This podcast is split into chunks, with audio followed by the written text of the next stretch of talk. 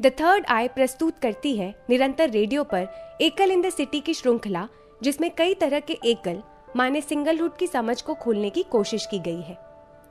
एकल औरत single woman ये सुनते ही चंद बॉलीवुड की पिक्चरें या कुछ प्रख्यात कहानियाँ आँखों के आगे आ जाती है।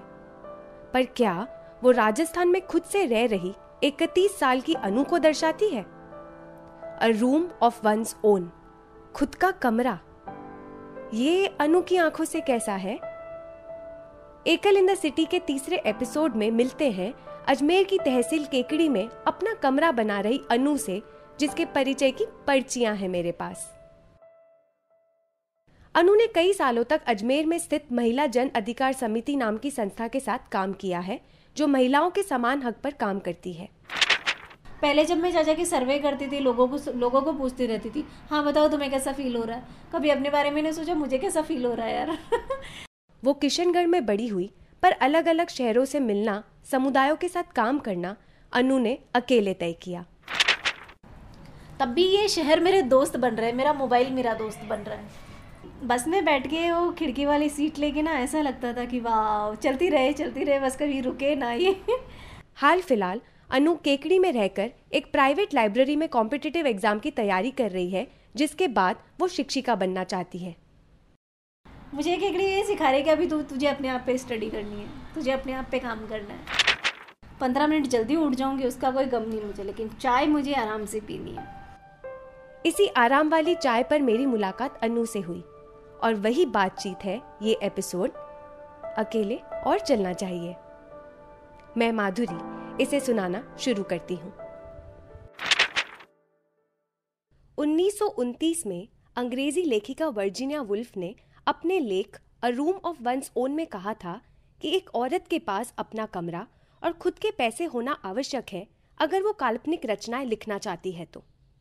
कई दशकों के बाद विश्व भर में कई कमरों को लांगते हुए ऐसा एक कमरा आज राजस्थान में है, जो अजमेर की तहसील केकड़ी में स्थित है।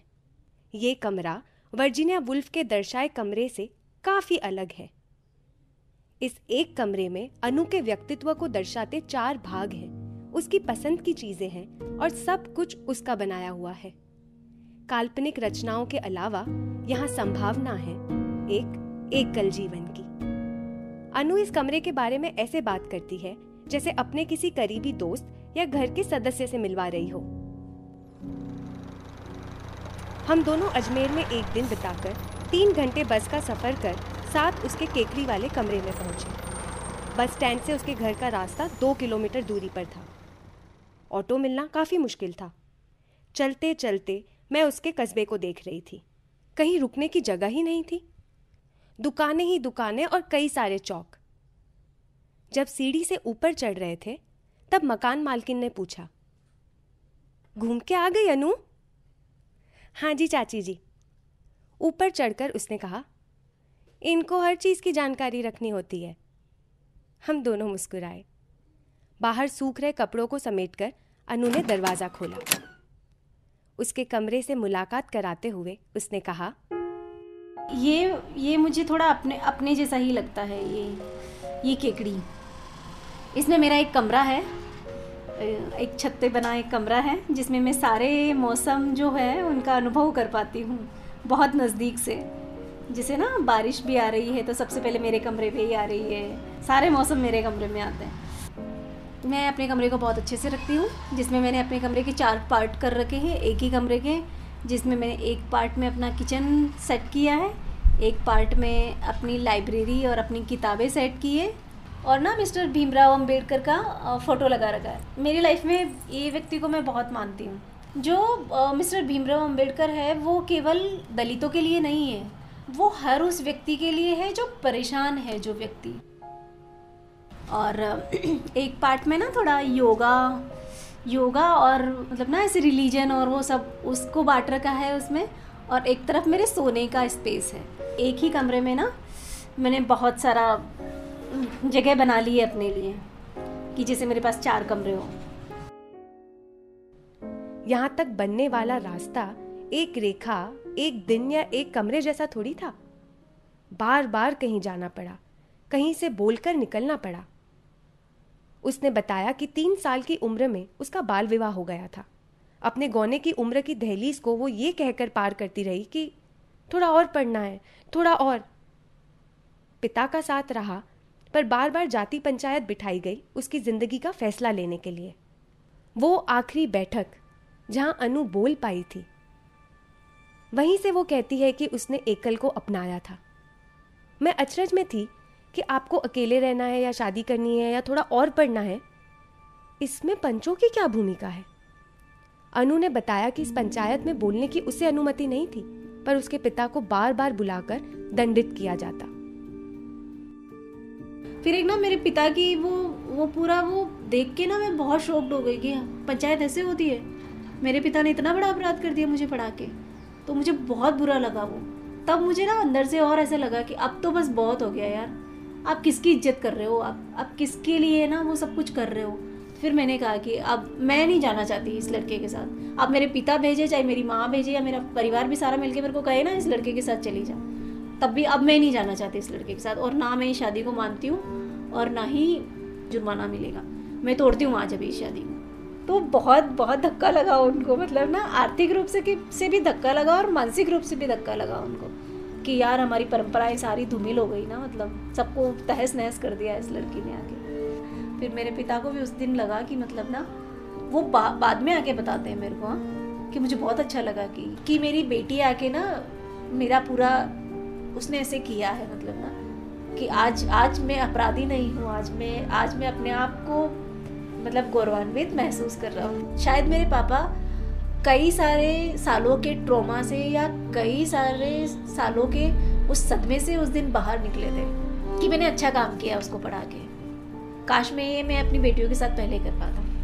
मेरी माँ मेरी बहनों को और आसपास की औरतों को यही बोलती है कि छोड़ दो ना उसको के लिए कर लेगी वो। हम पे डिपेंड नहीं रहेगी। एक अकेले बन से जो मैंने सीखा, वो मेरी पूरी ज़िंदगी को बदल दिया उन सब चीज़ों ने। तो मुझे बहुत खुशी हुई। उसके बाद में मैं कोर्ट गई और ना मैंने पंचों को पैसे वैसे दिया, ना कुछ दिया। हम आ गए उठ के और फिर फिर मैं कोर्ट में गई कि मुझे मुझे नहीं रहना है इस व्यक्ति के साथ। तो फिर मुझे कोर्ट से ना तलाक का सर्टिफिकेट मिला। लीगली मैं एकल हो गई और साथ में सामाजिक तौर पे भी अगर मैं मानती हूँ तो मैं एकल हो गई। उस समाज से मैं एक दूसरे समाज में ना कहीं अपने आप को बहुत ज़्यादा आज़ाद मानती हूँ। कि और भी, अब फिर उसके बाद में मुझे लगा कि अभी और चलना चाहिए, अभी और अकेले रह के, अकेली अकेली ज़िंदगी में रह के ना और सीखना चाहिए चीज़ों को। आप अकेले नहीं रह सकते। ये सिर्फ़ पारिवारिक ढांचा नहीं, पर सामाजिक तत्वों द्वारा भी बनाया जाता है। पूरी कोशिश की जाती है कि कोई इससे अलग होकर ना बोले और ना सोचे। अगर ऐसा किया तो आपको समाज से निकाल देंगे। आपके परिवार को भी निकाल देंगे। पर अनु ने समुदायों के साथ मिलकर अपनी बात रखना और खुद का रास्ता बनाना सीखा। बातचीत करते करते खाने का वक्त हो चला था। हम दोनों केकड़ी बस स्टॉप से जीरा राइस दाल, राटा का पराठा जो सिर्फ़ केकड़ी में मिलता है और छाछ पैक करवा कर लाए थे। हाँ जब भूख लगी हो और हाथ पे खाना मिल जाए, उससे बड़ा सुख दुनिया में हो ही नहीं सकता। अनु ने प्लेट में खाना लगाते हुए कहा। हाँ सही कहा हाँ। लेकिन उसमें भी कई बार सिर्फ़ खुद के लिए खाना बनाना हो तो आलस आता है। मैंने पराठे का निवाला लेते हुए जोड़ा। हाँ लेकिन अगर अपना एक रूटीन बना लो, एक दिन कैसा हो, ये ढांचे बना लो तो चीज़ें आसान है। अनु कूलर की ठंडी हवा के सामने बैठकर बोली, उसका कमरा छत पर था। लू वाली गर्म हवा चल रही थी और हवा में दरवाजे पर लगे पर्दे रूम के अंदर तक लहरा रहे थे। कूलर की हवा से कुछ राहत मिल रही थी।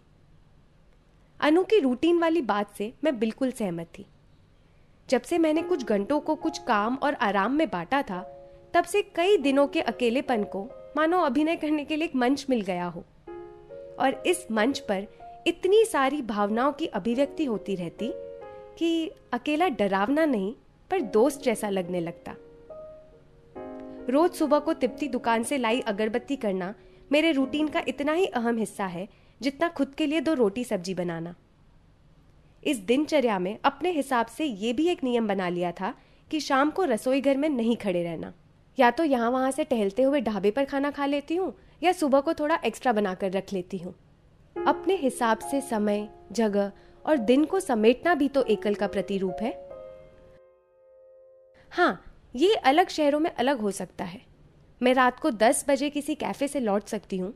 अनु कहती है, उसे तो सात बजे ही लाइब्रेरी से लौटना पड़ता है, क्योंकि उसका कस्बा आठ बजे बंद होने के कगार पर होता है। इसीलिए उसका रूटीन उस हिसाब से चलता है।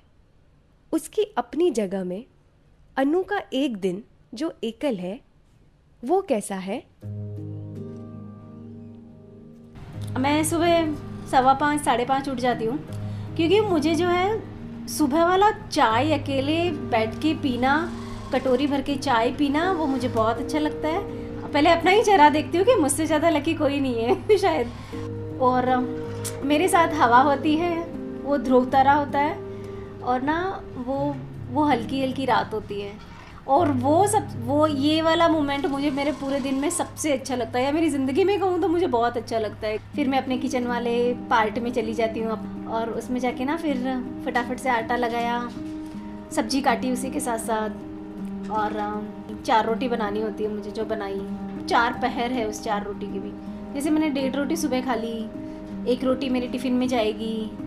योगा वोगा हो गया, फिर उसके बाद में अब फिर बॉडी कहने लग जाएगी भाई, अभी सब काम हो गया, अभी कुछ खाने का टाइम है। जब आप अकेले रहते हो ना तो अकेले मुझे, मैं कभी ना बिना मोबाइल के खाना नहीं खाई हूँ। मैं मोबाइल को ना अपना फ्रेंड मानती हूँ तो मुझे लगता है कि उसमें कुछ दिखता रहे या उसमें कुछ ना बातचीत होती रहे ना तो ऐसे लगता है वो भी खाना खा रहा है मेरे साथ ऐसे। फिर उसके बाद में मेरा लाइब्रेरी का टाइम होता है तो मैं निकल जाती हूँ अपना सब बंद करके। जब निकलती हूँ तो मेरे हाथ में एक चाबी रहती है। तो चाबी ना मेरे को बहुत कॉन्फिडेंट देती है। मैं उसको हिलाती हुई चलती हूँ। तो मुझे ऐसा लगता है ये मेरा अस्त्र शस्त्र है ऐसे ना, क्योंकि जब मैं शब शाम को लौटती हूँ तो अंधेरा हो जाता है। और ना ये थोड़ा, वो थोड़ा ऐसा एरिया है, जिसमें ना लोग शराब पी के ना मतलब ना घूमते रहते हैं। तो जब मैं शाम को आती हूँ तो वो जब शराबी लड़का मुझे सामने मिल जाता है तो उसको थोड़ा दूर से देख के मैं सोचती हूँ कि, सला ये आज मेरे को कुछ बोल दिया ना तो मैं इसके नाक में ये चाबी घूम, डाल के ना घुमा दूँगी बढ़िया वाली। तो अकेले ही रहती हूँ तो ऐसे लगता है कि मैं अकेली नहीं हूँ, मेरे आसपास की चीज़ें मेरी फ्रेंड्स है, या मेरे आसपास की चीज़ें ही मेरी ताकत है। अपने साथ अपने अस्त्र शस्त्र लेकर चलना। इस बात पे हँसी भी आ रही थी और उतना ही खुद को इससे जोड़ भी पा रही थी। केकड़ी हो या दिल्ली, हर जगह इन शस्त्रों को बैग में लेकर चलते हैं ताकि अकेले में सुरक्षित महसूस हो। अरे, अकेले कैसे रहोगी? ये सुरक्षित नहीं है ना? घर वाले या आपका पार्टनर साथ होगा तो भावुक सलामती के साथ आपकी भी हिफाजत हो जाएगी। ये कहने वालों को अब से अनु की चाबी वाली बात कहूँगी। अकेली नहीं हूँ, साथ में चाबी है, किसी के भी नाक में घुमा सकते हैं। आसपास वाली चीज़ों को देखने का अनु का ये तरीका मुझे काफ़ी मज़ेदार लगा, क्योंकि डरने के बजाय उसमें एक स्ट्रैटेजी और रणनीति थी। कई जगहों पे वो अनु की भावनगरी थी जहाँ वो जैसा महसूस करना चाहे उसकी पूरी पूरी जगह थी। हाँ, तुम तो चालो तुम तो चालो गुरा सारा देश। बतई डर थारे भावनगरी।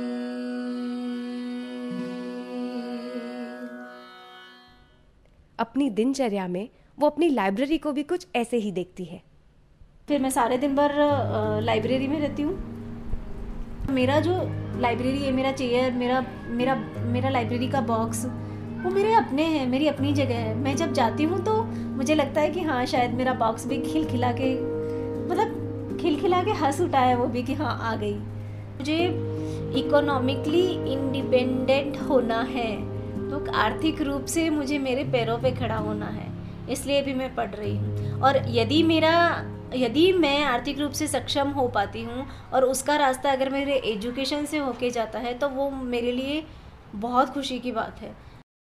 वो सब कुछ पढ़ के फिर फिर अपना सारा सब पैकअप करके और मैं साढ़े सात करीब निकल जाती हूँ अपनी लाइब्रेरी से। फिर आके जैसे कमरा खोलती हूँ तो मुझे मेरे रूम में एक छिपकली है, जिसे मैंने चुन्नी नाम दिया है। वो वो आते ही उसकी हार्ट मुझे सुनाई देती है ऐसे कि हाँ कोई है मेरे कमरे में ऐसे ना। तो जैसे वो मेरा वेलकम कर रही है कि हाँ तुम आ गई। तो ऐसे अक्सर शाम को ना, क्योंकि मेरा रूम गर्म रहता है तो मुझे मन नहीं करता आके कि मैं और कुछ बनाऊँ ऐसे ना। लेकिन मैं अक्सर दिनों में ना अपना दलिया बना लेती हूँ। तो जब तक दलिया पकता रहता है, तब तक मैं क्या करूँ? तब तक ना मैं अपने गाने चलाती हूँ, बढ़िया वाले रिमिक्स वाले। फिर वो गाने चलते रहते हैं, तब तक मैं डांस कर लेती हूँ। मस्त बाल बाल खोल के ना, ऐसे लगता है वाह मतलब जन्नत यही है। दोनों गेट वेट बंद करे पर्दे वर्दे डाले और ना डांस वांस करने लग गए।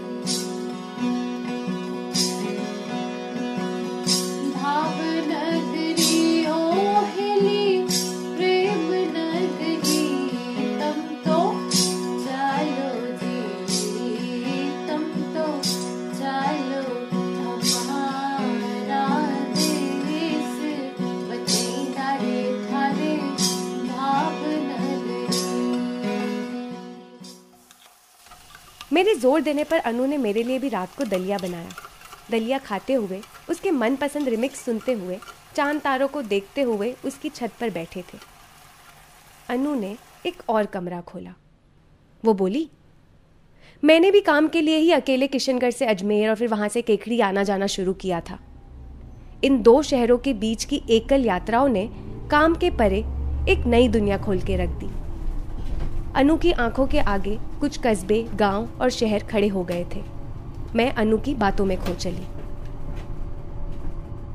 वही ना मतलब मैं जब किशनगढ़ में थी तो किशनगढ़ में मैं एक कुनबे तक सीमित थी। एक ना अपने घर तक सीमित थी। पूरा मेरा पढ़ाई वहाँ से हुआ।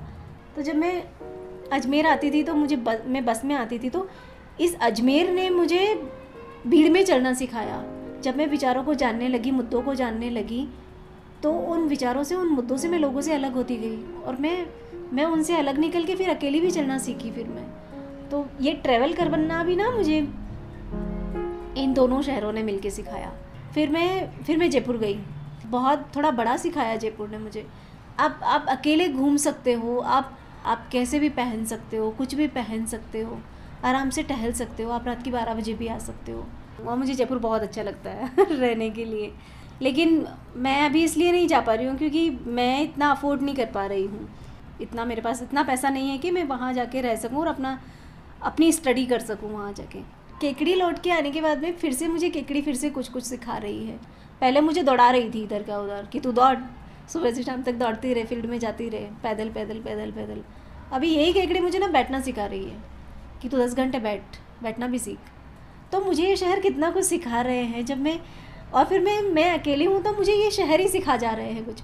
तो वही है ना, एक अथा समुद्र मिल गया जिसमें ना आप आप गोते खाते रहो और उसमें सीखते रहो। पर यह है कि आप तैरना सीख जाओगे उसमें। आप डूबोगे नहीं उसमें। घर से निकल गए। दूसरे शहरों में जाके रुक रहे हैं। जैसा अनु ने कहा, गोते खा रहे हैं, सीख रहे हैं। ऐसी जगहों से मिल रहे हैं और बना रहे हैं जिसका मूल मायका या ससुराल नहीं है। तो क्या ये शहर में एकल होना है? जो शहरों के साथ बनता है, वो भी तो रिलेशनशिप स्टेटस है। इसी रिलेशन को आगे बढ़ाते हुए, मापतोल करते हुए, फिर वहाँ उसके साथ लिव इन शुरू हो जाता है। इस शहर के साथ मेरा गहरा संबंध बन रहा है, उसकी प्रतिमा है, उस शहर में मेरा अपना कमरा। उतनी जगह, जितनी मेरे लिए काफ़ी हो। बेशक, इस कमरे तक पहुँचते पहुँचते कई कमरे टूटे और बने होंगे। और फिर अपने ही एक कमरे में हम इन पुराने कमरों के साथ भी तो बैठते हैं। अनु, एक बात बताओ। इतनी भीड़ में घुटन नहीं होती क्या? सब कुछ जो बीता है, जो साथ साथ चलता है, वो तुम्हारे साथ कैसे बैठता है? कैसे डील करती हो ये सब के साथ? जब सोने के लिए गद्दे बिछा रहे थे, तब मैंने पूछा। क्योंकि आप बहुत कभी कभी ना बहुत स्ट्रेस में होते हो कभी कभी बहुत परेशान होते हो तो आपको अपने आप को हील करना बहुत ज़रूरी है। जब कोई कमेंट करता है या जब कोई बातचीत करता है तो बहुत अंदर से ऐसे लगता है कि यार, किसी को क्या हक बनता है मेरी मेरी पर्सनल लाइफ पे बातचीत करने का।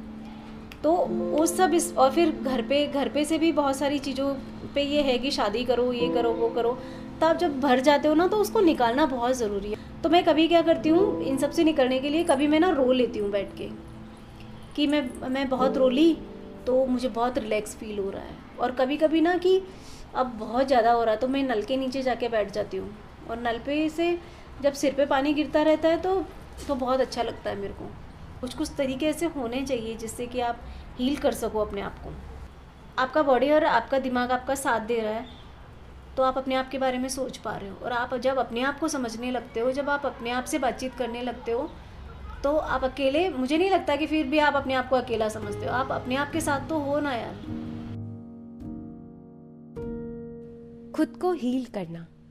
जहाँ मन पर चोट लगी है, उसे समझने के तरीके अपनाना।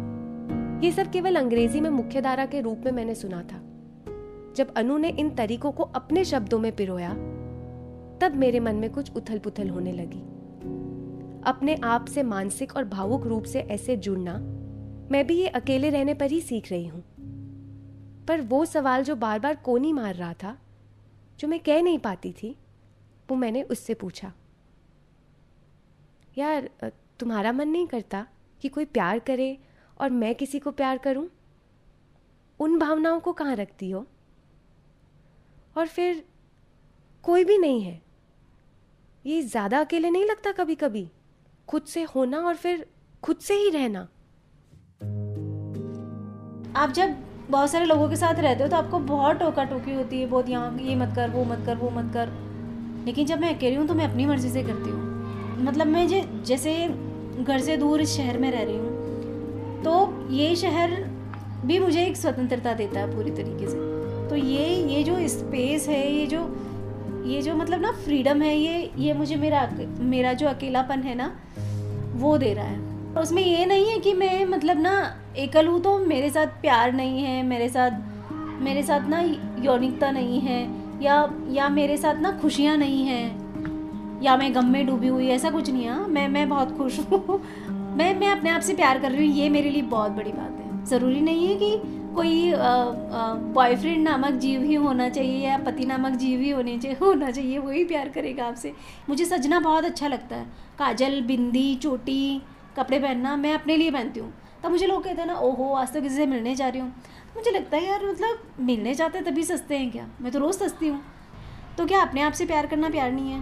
क्या कोई और होना चाहिए जिससे हम प्यार करें? तो क्या अपने आप से प्यार करना प्यार नहीं है? कोई और ही होना चाहिए जिससे हम प्यार करें? इसी बात को दोहराते हुए उस दिन अनु के पास सुकून से सोई थी। ऐसा नहीं है कि रोज खुद पे प्यार आता है। ये तो प्रयोग है। सतत चलता रहता है।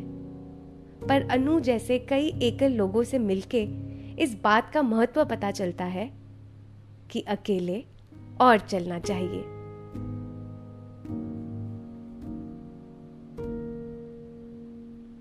और चलते चलते निरंतर रेडियो पर इस बातचीत को जारी रखेंगे।